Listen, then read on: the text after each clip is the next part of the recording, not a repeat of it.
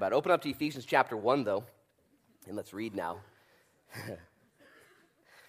uh, week 9, in Ephesians 1, Paul, an apostle of Jesus Christ, by the will of God, to the saints who are in Ephesus and the faithful who are in Christ Jesus, grace to you and peace from God our Father and the Lord Jesus Christ. Paul begins every one of his epistles with this kind of introduction grace grace. Can you imagine getting a letter from your boss? Can you imagine getting a letter from your superior? Can you imagine being called into the office and you would be, okay, I'm bust, busted. Here we go. This has been a fun ride so far. And Paul, when he sends his letters out, even if he has correction and direction, he always begins with, hey, grace. It's grace. It's grace that got you this far. It's grace that's going to pick you back up again. It's grace that's going to take you even farther. There's something weird in our Christianity that says, oh man, it's so good to be saved by grace. But now we set that down and we move into works. We move into the law. We move into the woulda, shoulda, coulda, bring out the scale. How you doing? The only problem with that is most of us are prone to wander. We're prone to failure. We set our standards and we break them. Okay? And I'm all for working out our salvation, moving forward, doing better, being excellent. But you got to understand, it starts with grace. It's founded by grace, it's wrapped in grace. Grace teaches us to deny the things of the world, grace teaches us to get up again. As a matter of fact, I haven't found, personally, any sweeter fellowship with Jesus rather than the fellowship that I found when I needed his grace the most. That's hard to say. Let me say it again. I haven't found any sweeter real fellowship or connection with Jesus other than the times where it was only and purely and sheerly by grace and grace alone because I'd blown it so bad. Because I found myself only approaching him by his kindness and wonders. It wasn't by Luke Frichette's abilities. You've had those times of fellowship, haven't you, where you've done well and you've been good and you and the Lord are doing well. But there's other times where you haven't done good. You've fallen, you've struggled, you've you haven't, you've come up short. And the Lord is a good, good Father. That's who He is. And when He wraps His arm around you, ah, oh, changes everything. Paul always addresses his letters. And I would just encourage you to start every one of your days, every one of your conversations, every one of your dialogues, every one of your projects, going back to where you started at the beginning grace. As a matter of fact, Paul has strong words for the church at Galatia, right near Ephesus, a little bit higher northeast. And he speaks to the church at Galatia and he just kind of asks them some pointed questions. He says, Let me just ask you, when you got saved, was it because you did great things or because you found grace? Was it by the Spirit? Then he goes on to rebuke them. He says, Why then now are you trying so hard to fulfill your commitments to God in the flesh rather than in the Spirit? It's what we all do. It's what we all do. Grace changes everything. This is how we need to speak to one another in our homes, by the way. Because you love your spouse by grace, don't you? But then you hold them accountable by the law.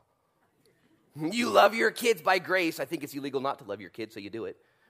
But then you hold them accountable by the law. You know what? We need this language of grace for one another. This it changes everything between husbands and wives that fail each other, between kids and parents that stress each other, between neighbors and people that don't always get along. If you don't know the language of grace, it's not going to go well for you. Your communication is going to break down quick. Grace is not just something we receive, it's something we contribute and give to other people. Something we don't just take it for ourselves. Isn't that fun? Take, take, take, take, take, take. Get that grace, man. Make sure that you're giving it. I dare you to be gracious today. Oh, you'll be so fun to be around. Gracious, kind, generous, benevolent. And you won't really be able to do that until you receive it, believe it, accept it for yourself. Until you truly forgive yourself today. Until you truly just let it go until you truly just let the Lord love you. Paul, again, is a prisoner of Rome, an apostle of Jesus, one who had betrayed God and received grace and was able to then, with a smile on his face, say, guys, gals, it's not about us, it's about Jesus. He goes on to then explore the riches. Verses 3 through 14, the longest sentence in the Bible. One long I can't take another breath, I'll die. One sentence without punctuation, without a period. He just keeps going and going, all detailing, all exploring, all extracting everything we got when we got God. I, I need that to really set into your hearts today because I believe you're the 9 a.m., 8 a.m., 9 a.m., daylight savings, storm warning, who cares? We're going to church crew. So you got you guys got God. I'm pretty confident you guys have him. But I wonder if there's other things in the small print that you're just you're not completely aware of. Paul in verses 3 through 14 details in great length and depth the things that are ours. And so let's just read it one more time. We'll study it beginning in verse 12 today. Believe it or not, we're going to finish the longest sentence in the Bible today. I hope. Verse 3 Blessed be the God and Father of our Lord Jesus Christ, who has blessed us with every spiritual blessing in the heavenly places in Christ. Before he unpacks it, he just kind of gives it a description every blessing. All the blessings? Uh, yeah, every blessing. And some of you are waiting. Oh man, the Lord must be holding out on me. I must have to get some things in order before He gives me more. There's, there's things I haven't yet received because I haven't. It's not what it says here. It says they're in Jesus, they're in Him. It's a person that you're looking for. Oftentimes people ask about church programs. You have any programs? You have any programs for the church? Programs for singles, programs for moms, programs for men, programs for kids, programs? I'm not against programs, we do have them. But what you really need is not a program, you need a person. You can go to a thousand programs a week, okay, and it won't be enough. Or you can go to no programs per week and have a person. It's Christ, and you will have everything. You will have everything. It's a, per, it's a person.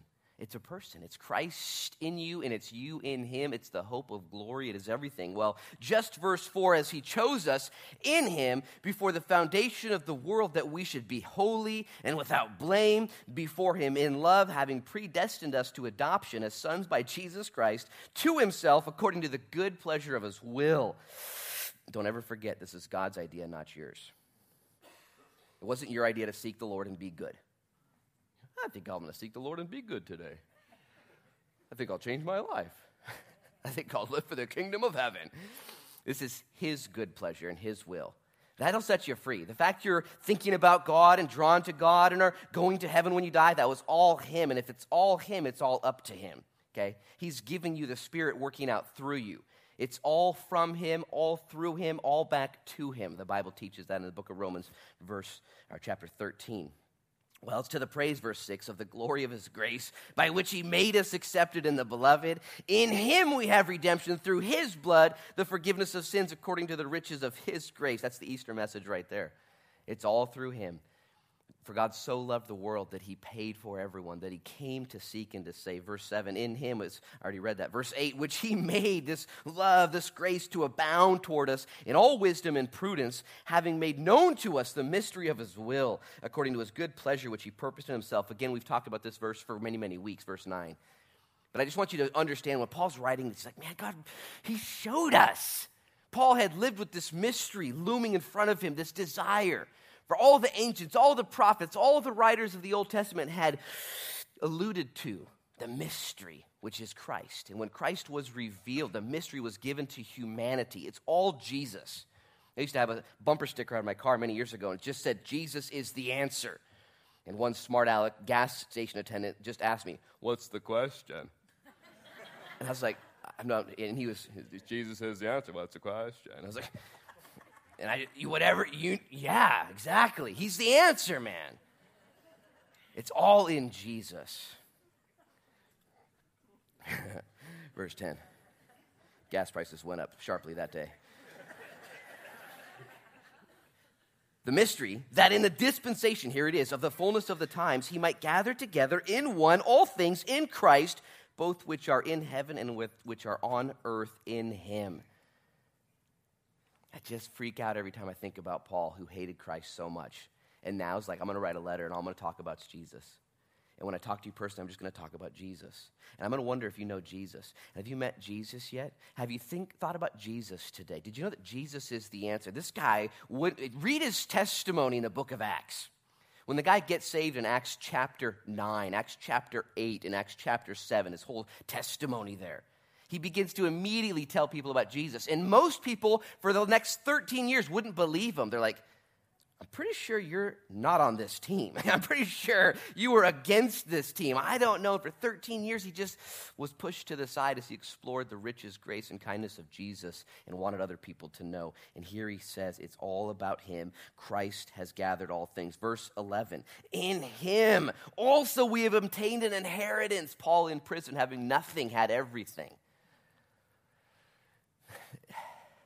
So many of us right now are just waiting for our situation to change waiting for our health to regulate before we choose joy, waiting for our, our spouse to, to come back or our spouse to go away, or don't wait for that, waiting for, waiting for something to, waiting for a change, waiting for the weather. I just pray and yesterday, it's like, Lord, we just need summer, like soon. we, need, we need summer. And, and there's, here's the deal. Here's the deal. It's right now. It's right now that we have this access. In Him, verse 11, we have obtained an inheritance. It changes everything. Being predestined according to the purpose of Him who works all things according to the counsel of His will, He's so in charge. Verse 12, that we who first trusted in Christ should be to the praise of His glory.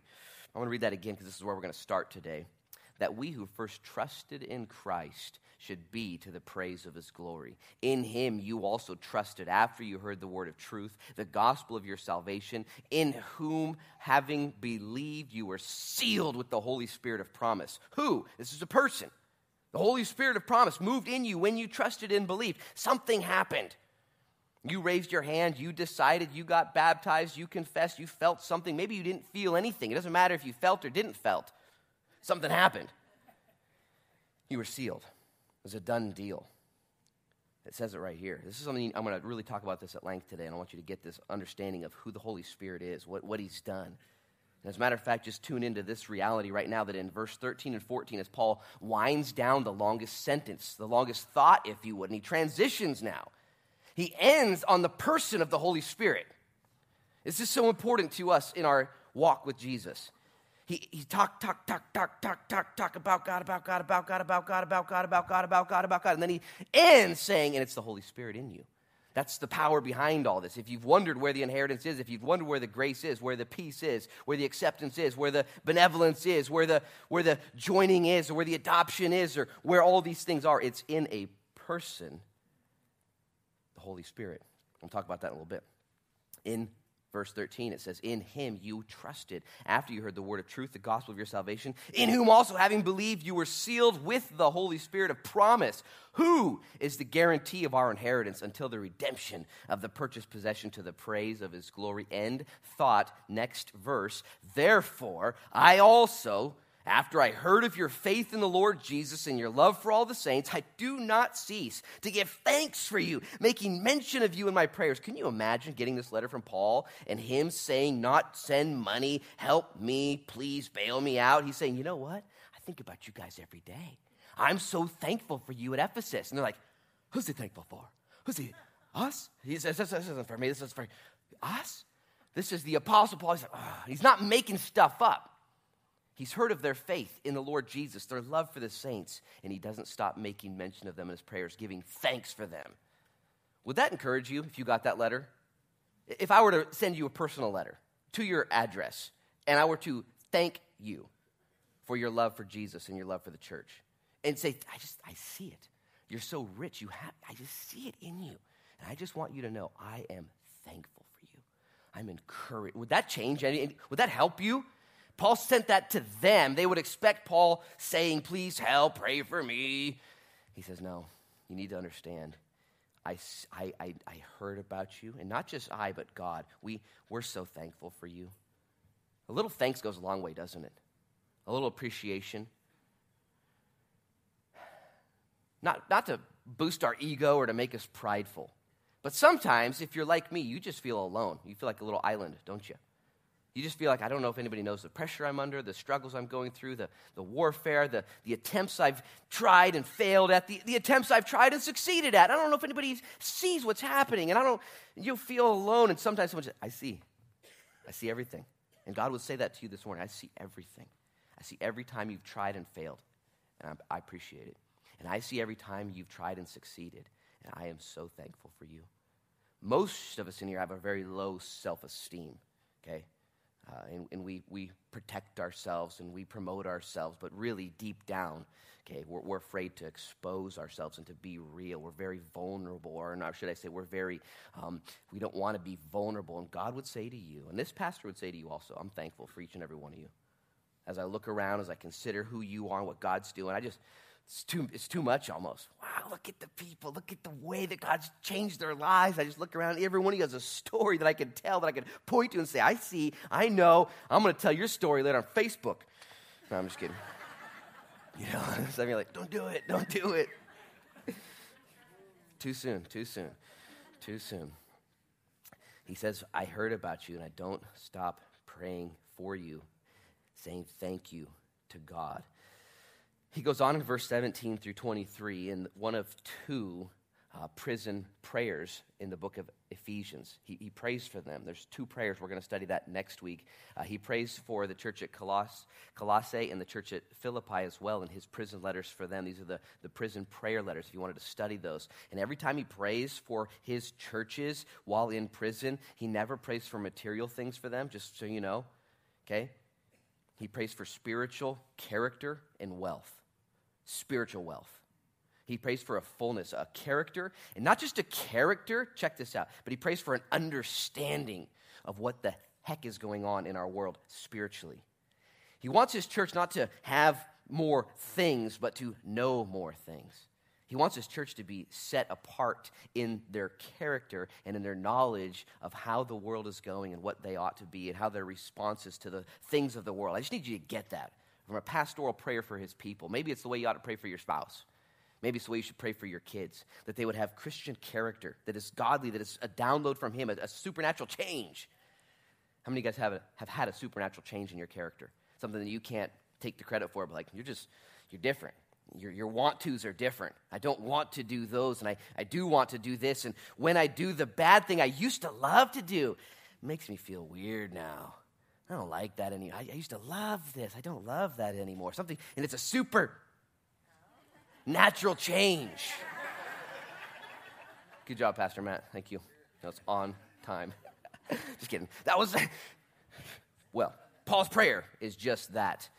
You can slam that shut, Luke. Just go ahead and let our nose boss. Let's pray now. Father, in Jesus' name, we've read your word. We're studying it out. It's a normal Sunday, just a church day. But Lord, our lives are anything but normal. We do our services here, Lord, you know it. We, we have clocks and we have programs and we, we practice. Lord, all of our lives are so organic, though. They're just so crazy. We don't know what's coming next. And we humble ourselves here, Lord, this crew's gathered together, and we just say, touch us again, change us again. Supernatural life change moment this morning in Jesus' name. Those streaming online, those watching later, those tuning in the kiddos in the back room, in Jesus' name, may their eyes be opened up to the things of Jesus today. We love you very much. We thank you for what you're going to do, what you've already done, and for who you are. In Jesus' name, amen. Amen. Uh, when I got saved, I moved out of my drug dealing house that I was living in, and I moved into this little ghetto apartment on 2020 uh, Lincoln Street. And that's where I lived with these three other guys, and we were all single dudes, and we discipled each other. And the way this house worked, it was called the mustard seed by the one who started it. I called it the ghetto. Anyways, he called it the mustard seed. And you would live there as a single male, discipling one another, serving at various churches until you got a wife, and then you were able to move out. That was kind of the graduation like, get a wife, and you can move out. And we all eventually moved out one at a time. And eventually, this place went through eight or nine, ten guys over a five or six year period, I being one of them in a two year period. And as we all moved out, finally it shut down, and we figured we'd all give a hand cleaning it up a little bit. And no one had vacuumed in about eight years. It was a bachelor pad, man. The place was beyond repair. And so we took all of our skills together and we turned a vacuum on and began to vacuum. And it was kind of crazy. And, and uh, what happened was, is upstairs, actually in my room, I shared a, it was a one bed or it was a two room apartment with one bathroom upstairs, and we had three guys in my room, bunk beds, and a dude on the floor. Anyways, it was awesome. Uh, so we began to vacuum, and there's this one particular plug though in the room. We plugged it in, no power. So we, we tried the bottom of the plug. No, no power in this one too. And so most of us were recently married, so we put our MacGyver skills together and did what married guys do, which is fix stuff. And so we began to then toy with this plug. What's wrong with this plug? The other plugs work, and we figured out it wasn't a plug at all. Okay? If you pulled on it, you could actually pull it right out of the wall, and it wasn't a plug, it was actually a secret compartment where you could hide stuff. It was like a little drop safe in there. It went five inches back and five inches down, and we're thinking, this is great. We've lived here for eight years, and no one's even known about this. And we were hoping there's going to be something fun in there. Nope, nothing. We pulled, pulled it out. Nothing in there whatsoever. And so, bottom line is, we've cleaned the rest of the house and we put a bunch of How to Get Saved by Jesus tracks in there and put it back together and just thought, oh, it's going to be so fun when someone finds that. Here's the deal, though. We lived there the whole time in this little secret, kind of cool compartment. You could hide stuff, whatever you want in there. Hide your, hide your keys from your roommate to his car. You know, hide stuff in there, whatever you wanted to hide. It was just a secret little spot no one knew about. I'm under the firm conclusion that there are things detailed in the book of Ephesians that are like secret hiding spots that Christians don't know about.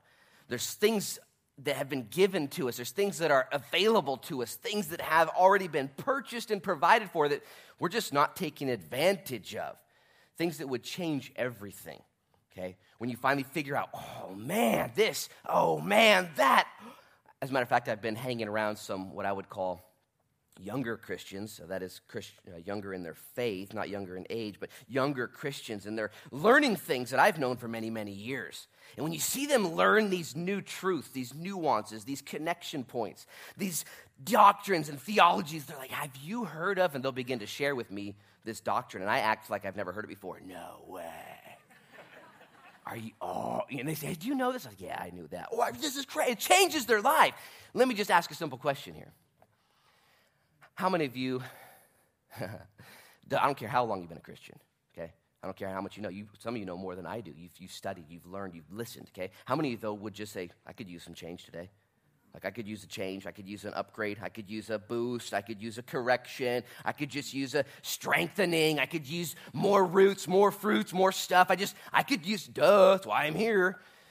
That's why I go to a Bible teaching church. I always tell people the three elements of a, of a church you should go to is one, they teach the word and you get fed. Okay? This is bonus, by the way. You get fed, you leave, oh, that was good. But number two, you should be challenged.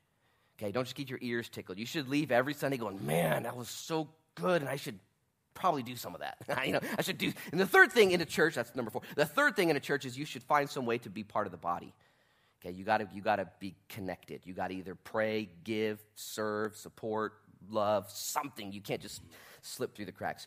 Be that as it may, I need to change. And there's something in this text today that's going to change your life, just like uh, as we find a secret. So look at verse 12 with me. And this is uh, the entire uh, key. I'm going to say it this way. I looked at my sentence like seven times. I was like, can I say that? Can I say that? The entire key to life is in verse 12. yeah, whoa, better sit up for this one. You know, the entire key to your existence is detailed in verse 12.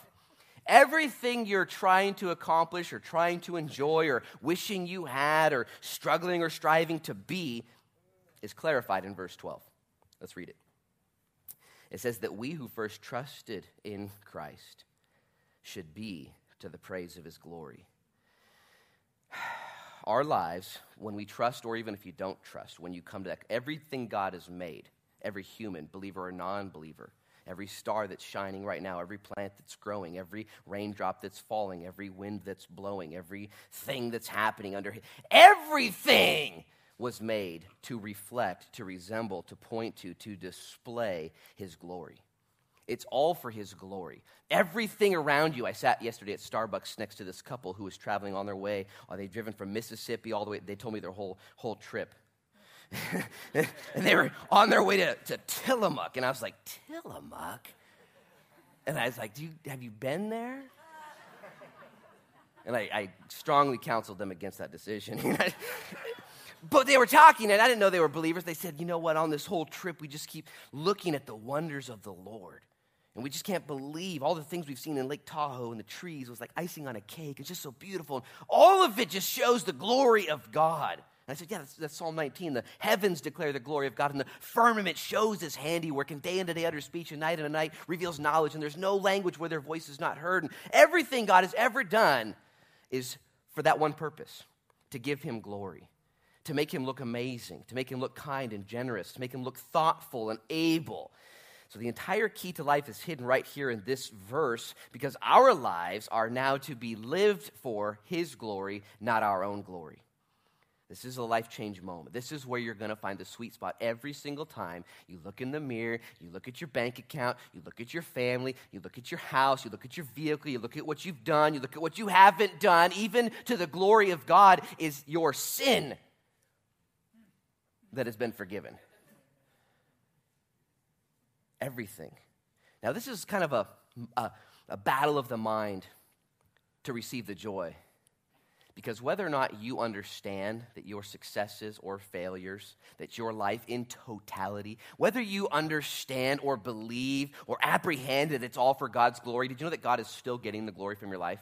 Like on his end, he's not worried about it. He's still getting the glory from your life, whether you know it or not. The problem, the disconnect, where you miss life, is where you don't understand that everything you've done, right or wrong, can be for him and not you. And when you just pull yourself out of the equation and realize that you were made, you didn't make yourself, that you were given an opportunity, you didn't earn it, that it was all by Him, through Him, and to Him. When you then live your life and go your way, you'll find it's not about me. It's not about me. And life gets fun.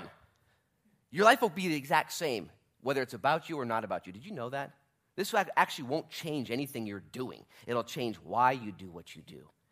I don't seek to change your lifestyle and what you're doing, but I do want to set you free in why you do what you do. Your daily rhythms, your daily routines, good or bad. You're trying, you're working it out. Listen, everything, look at verse 12 again. I need you to just see the simplicity here. That we who first trusted in Christ should be what? To the praise of his glory. That's your whole goal. And when you just smile, yesterday I was I had a busy morning, Saturday morning. I did a lot of stuff, and I did a lot of stuff for myself yesterday. I got up early, I went to the gym, I did a couple competitions and did some stuff, and I felt really good. And I was like, you know what? It doesn't even matter. What matters is, is the Lord. And I did what I did for the Lord. And God's good, and God's on the throne, and God wins, and my glory's gonna fade, and his glory's forever. And you know, it's so fun to just be alive.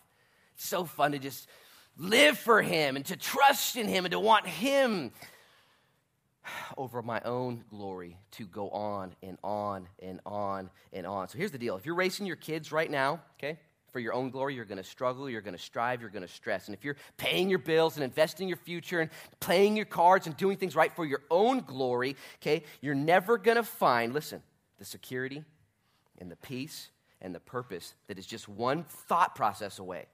You should raise your kids, you should invest, you should plan. You should work out. You should do stuff. Man, you should do, as a matter of fact, you should do everything you do excellent. Okay? That should be your new goal. I'm just going to do everything I do excellent to the, for the glory of God. It's not for me, it's for Him. I'm going to be the best I can be. I'm going to be, but it's not about me. And when that happens, guess what you reach immediately? Immediately, you reach what you're aiming for right now. Here's it's a F, it's an F word, a four-letter F word. Thank you, thank you, Anthony here's what you're going to reach you're going to reach full. That's what you're looking for. I just want to be full. I just want to be full spiritually. You ever just get full spiritually? Just, I feel like a full person. You know what it's like to feel like a half person, three quarter person, a struggling person. Listen, if you do what you do, good or bad, for God's glory, and you real and you just settle into your created purpose, verse 12, for this reason you were saved. You trusted to, that we should be to the praise of his glory when you just be you. I'm not the best that I could be, though. Are you at least trying your best and failing a lot? Yes, okay, good. You can find yourself, even in your struggles and striving, and just smile and say, It's not about me, it's about Him. And you reach full immediately and you find yourself the happiest person in the car, the happiest person on the road, the happiest person at the bank, the happiest person at the gym, the happiest person in your home. That's all what we're looking for. I just want to be full. I just want to reach that nirvana. It's found when you reach and understand your purpose. Okay? The, this, the purpose of life is in verse 12.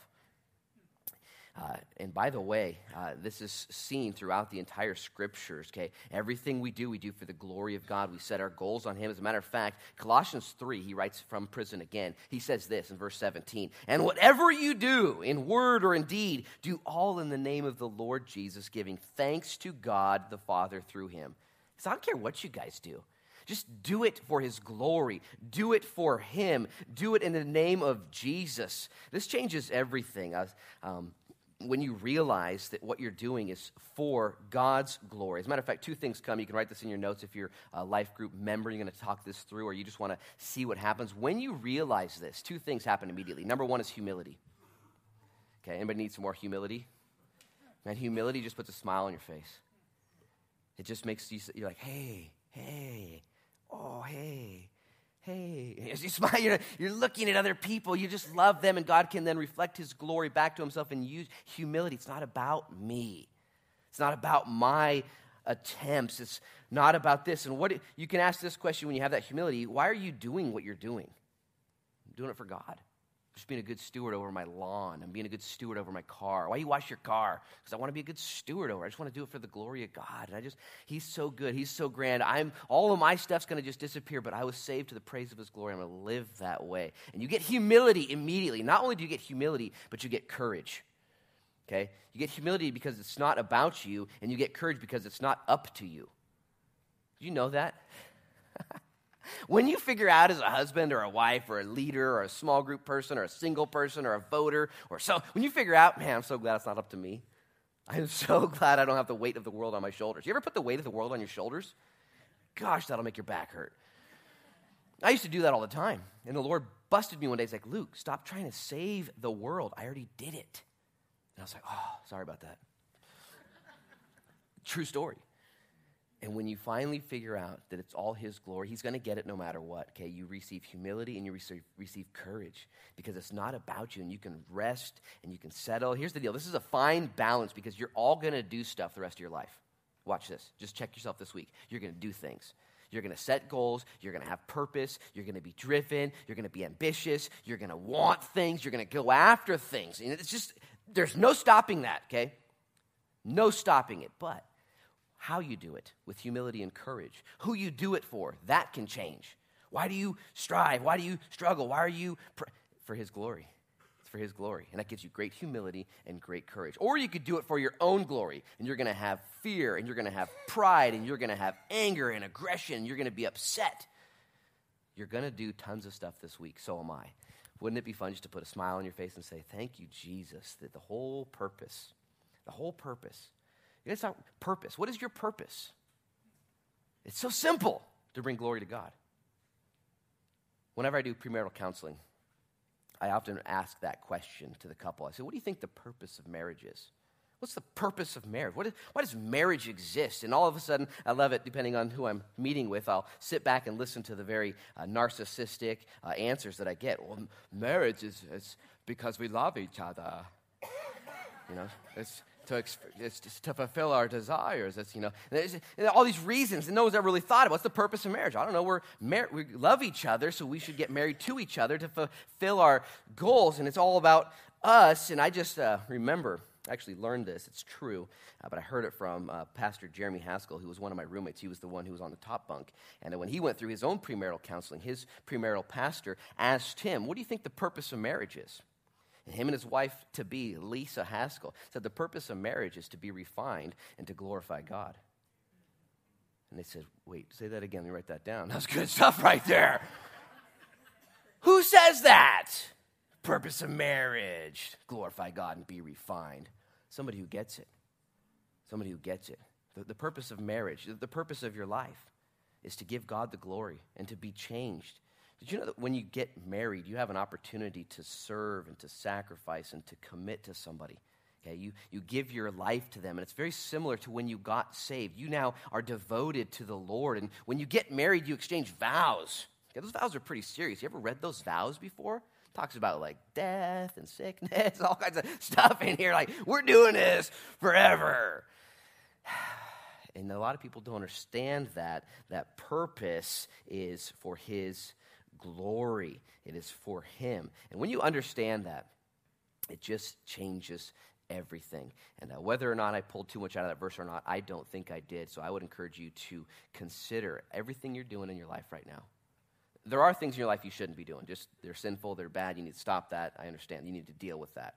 But there's things in your life right now you just don't know. It's a gray area. Should I just keep doing this? Yeah, man, do it. Do it for the glory of God. Colossians 3:17. Whatever you do, Okay? Just do it for Jesus, thanking Him through it. I thank God that I'm able to do this. I thank God that I can have this house. I thank God that I can have this. That I can. I, this is all the Lord, and all of a sudden you'll reach that F word, that four-letter F word that you heard in church today, full. Okay, you'll feel full. You'll be that person that you're trying to be right now, anyways, uh, looking after your own glory, which will never, ever do it. Look at verse 13. Speaking of marriage, it says, In him you also trusted after you heard the word of truth, the gospel of your salvation, in whom also, having believed, you were sealed with the Holy Spirit of promise. He goes on to then talk about this idea of being sealed. When you trusted in the Lord, when you got married to the Lord, when you got married or when you get married, do you think trust is involved a little bit? Oh man, you are trusting this person.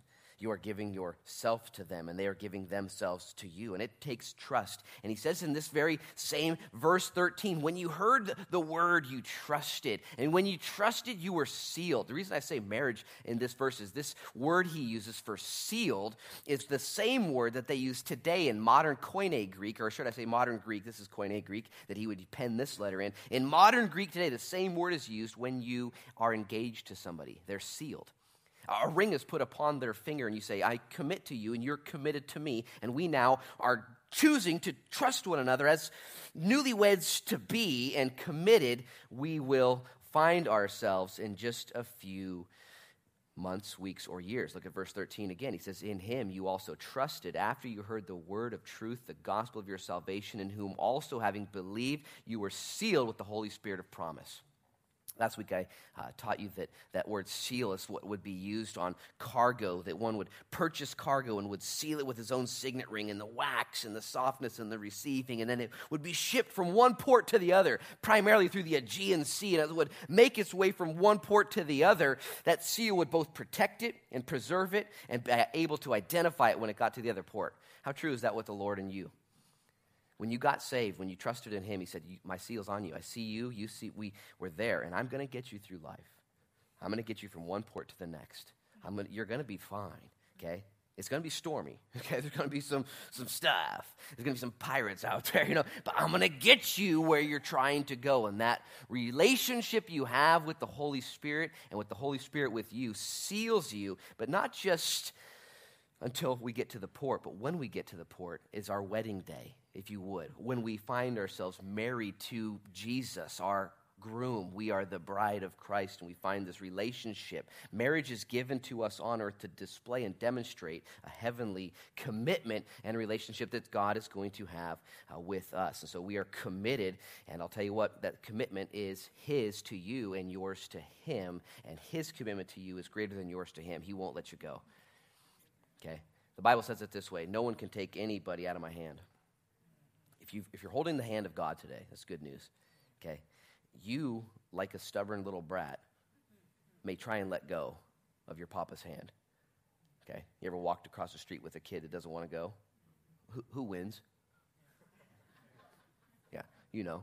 Yeah, one arm. We got this. That's no big deal. You know, we'll get through this. And, and God doesn't let go. You might wonder from time to time, I don't know if I can hang on, Lord. and He laughs. I know you can't. That's why I didn't leave your salvation up to you, okay? It's up to me. I saved you. I won't lose you. We'll make it through this. I'm committed to you, sealed. We're not going to break up. We're not going to break it off. And you might have a bad day or a wandering moment. God knows where you're at. God's never left you. He's the shepherd that leaves the 99 and seeks after the one. It's just, it's all on Him. He is the one. Okay? Here's the deal, though. As we transition now into this idea of the Holy Spirit, I want to I'm going to talk quick. I need you to listen fast. Look at verse 14. He's talking about the Holy Spirit, and he says, Who is the guarantee of our inheritance until the redemption of the purchased possession to the praise of his glory? Okay.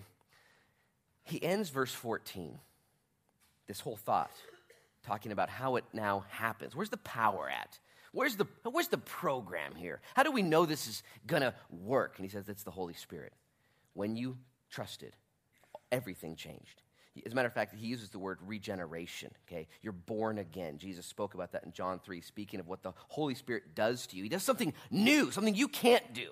You and I are goal driven, purpose driven. I want to try this, do that. Did you know you have no real access to your heart to change it? You just don't. You can change your mind all you want. You cannot change your heart. And if you change your mind, God will then change your heart. And He changes your spirit. The Bible says He regenerates you, He makes you new, He births you again. Something you can't do to yourself, He did it for you. As a matter of fact, I feel prompted to tell a story.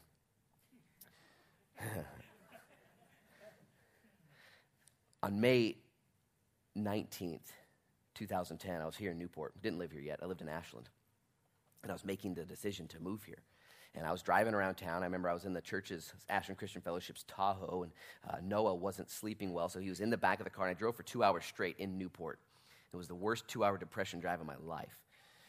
It was a day like today, rainy and stormy. I drove up and down all the roads trying to get this kid to sleep, and he was asleep. But I was just looking at all the signs and looking at the town and just imagining, am I really moving here?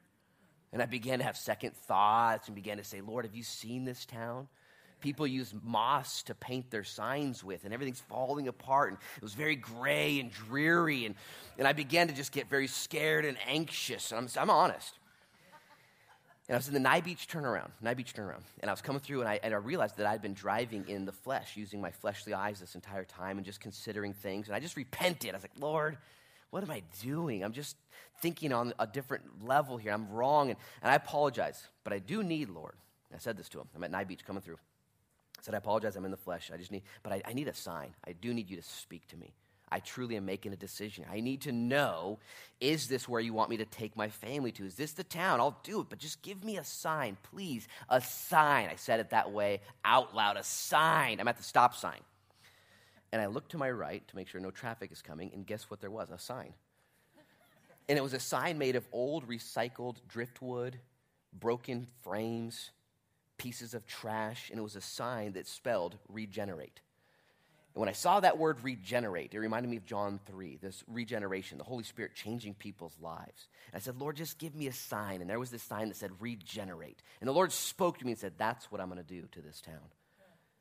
No one else can do it. I'm the only one who can do it, and I'm going to do it to this town. I just, Lord, give me a sign. And He gave me a sign of His Holy Spirit that changes everything. I say that to say this if you love God and love heaven and love the church and are excited about what's next, but you don't love the Holy Spirit, you're blowing it.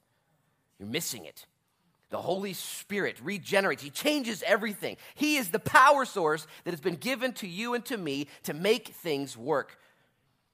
So much of us study the word as if we're going to be tested upon it later.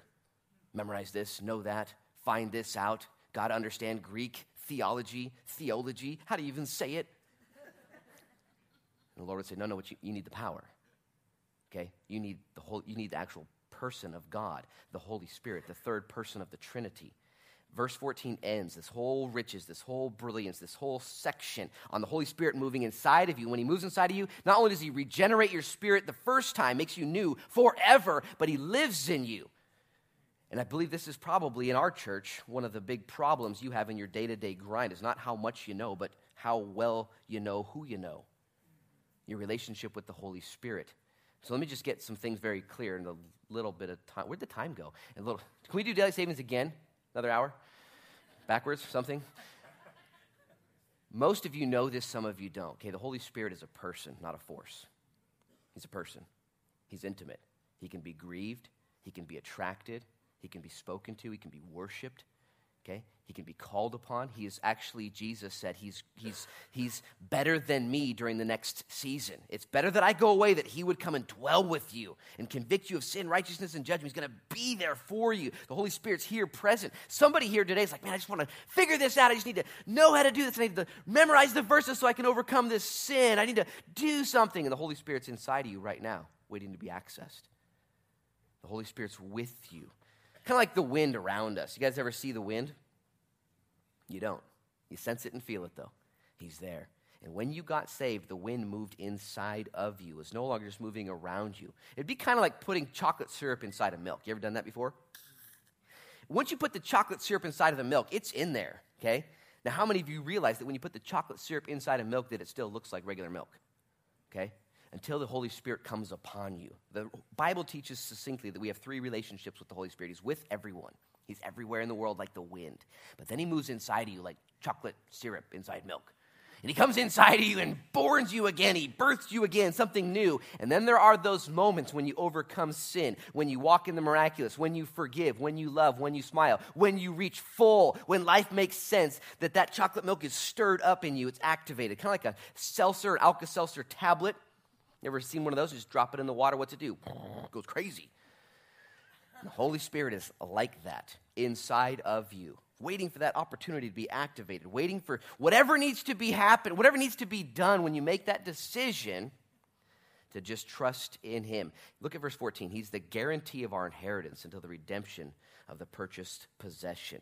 Okay? The Holy Spirit is uh, the guarantee. Now, let me just say this this word guarantee is this down uh, payment, if you would, this earnest down that was given to us by God. Have you ever sensed God in a, in a song? You ever sensed God in your prayer time or sensed God and, and maybe just looking at the sunset or just you just felt God? Isn't that the best feeling in the world? There's no better feeling in the world. So that's full, okay? You can have that anytime you want. Anytime you want when you live for the glory of God. Anytime you want, you can be full, effervescent, chocolate milk, whatever you use the illustration, however you want. It can, it can be awesome.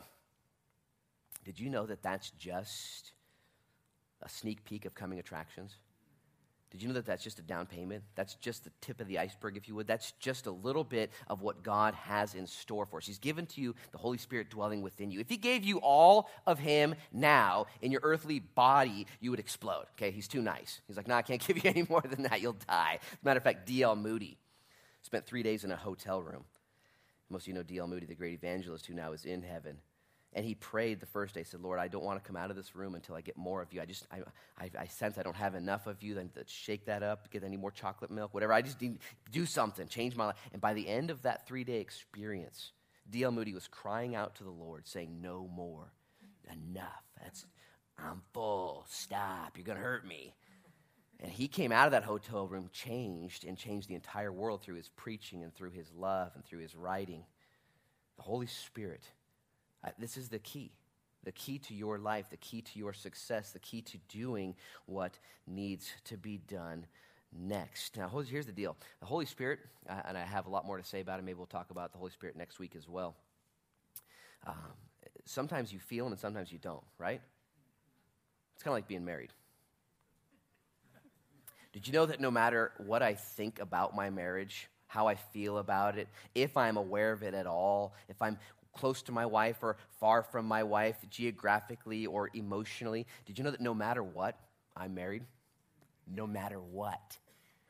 I could stand like this and I'm still married. I could stand like I'm still married. I'm still one foot married. Matter of fact, I didn't plan this, but I'm not even wearing my wedding ring today. I'm still married. I left it at the I left it at the CrossFit gym yesterday. I took it off so I didn't blister my hands. Okay, I'm oh not I'm still married. Here's the point. Point is, is there are times where you feel closer to God than other times. You feel the Holy Spirit. You feel His power. Remember, do you have those times, those moments where the tears flowed and the journal was written and the hands were up and it was just amazing? I wish I could just keep. Listen, I love those times as well. With or without those felt times, the Holy Spirit is still in you, active, ready, committed to you like a married person, no matter what, whether you feel it or not. This will be what takes you to the next journey, the next level, the next giant in the land, the next obstacle is realizing the Holy Spirit's in me. Okay?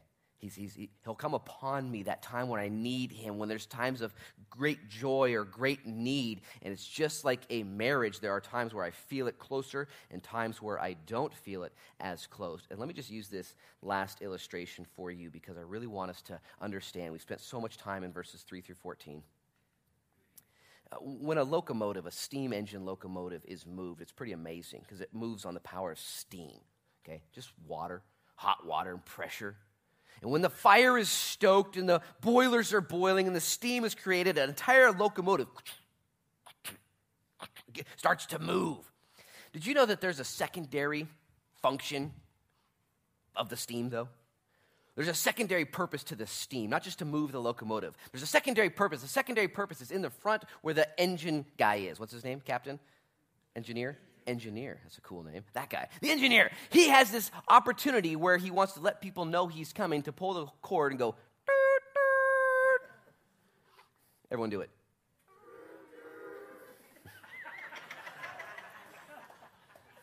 Thank you. Thank you.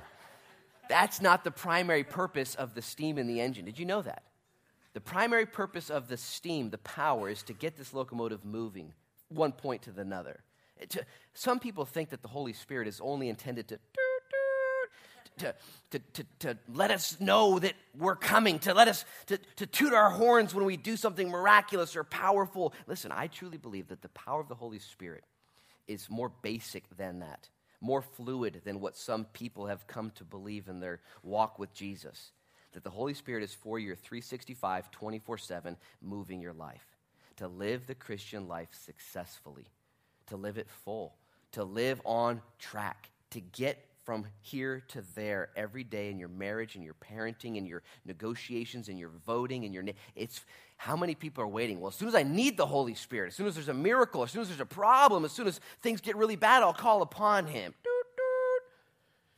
When in reality okay i think the life of the christian is to be more fluid more magnanimous more awesome more full even in your failures even in your tries, in your attempts, when things don't go right, you can find yourself navigating full, rich in Christ. Okay, so important to Paul that they knew the riches that they had through the Holy Spirit, that he talked to them and ended this portion speaking about his relationship. Last story.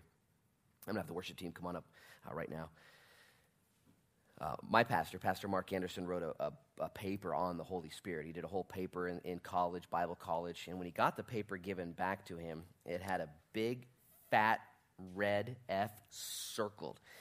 So hard was it circled that the paper was torn with the red pen and the red F.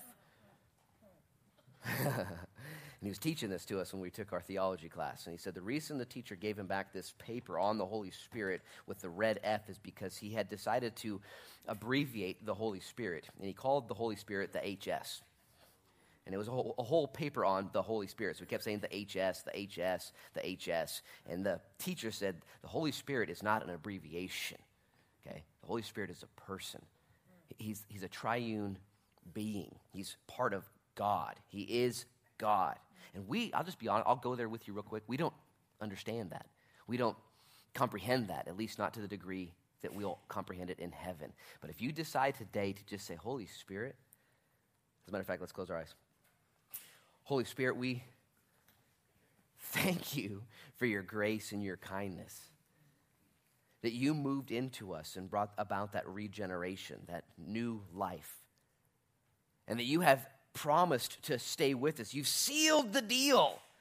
And you've given to us, you've promised to give to us all of the riches, all of the blessings that are in Jesus, that you have said you would make that ours. And I'll be the first to say, if you have a change in my life that you would like to implement, if, I, if I'm seeing things wrong, if I'm missing it, if it's just, if I've been doing it my way or trying to work harder than than I need to. I, I don't think Peter worked very hard to walk on water. As a matter of fact, there's no effort that we could even offer to walk on water. We, you can't be lighter, you can't walk lighter. It's you.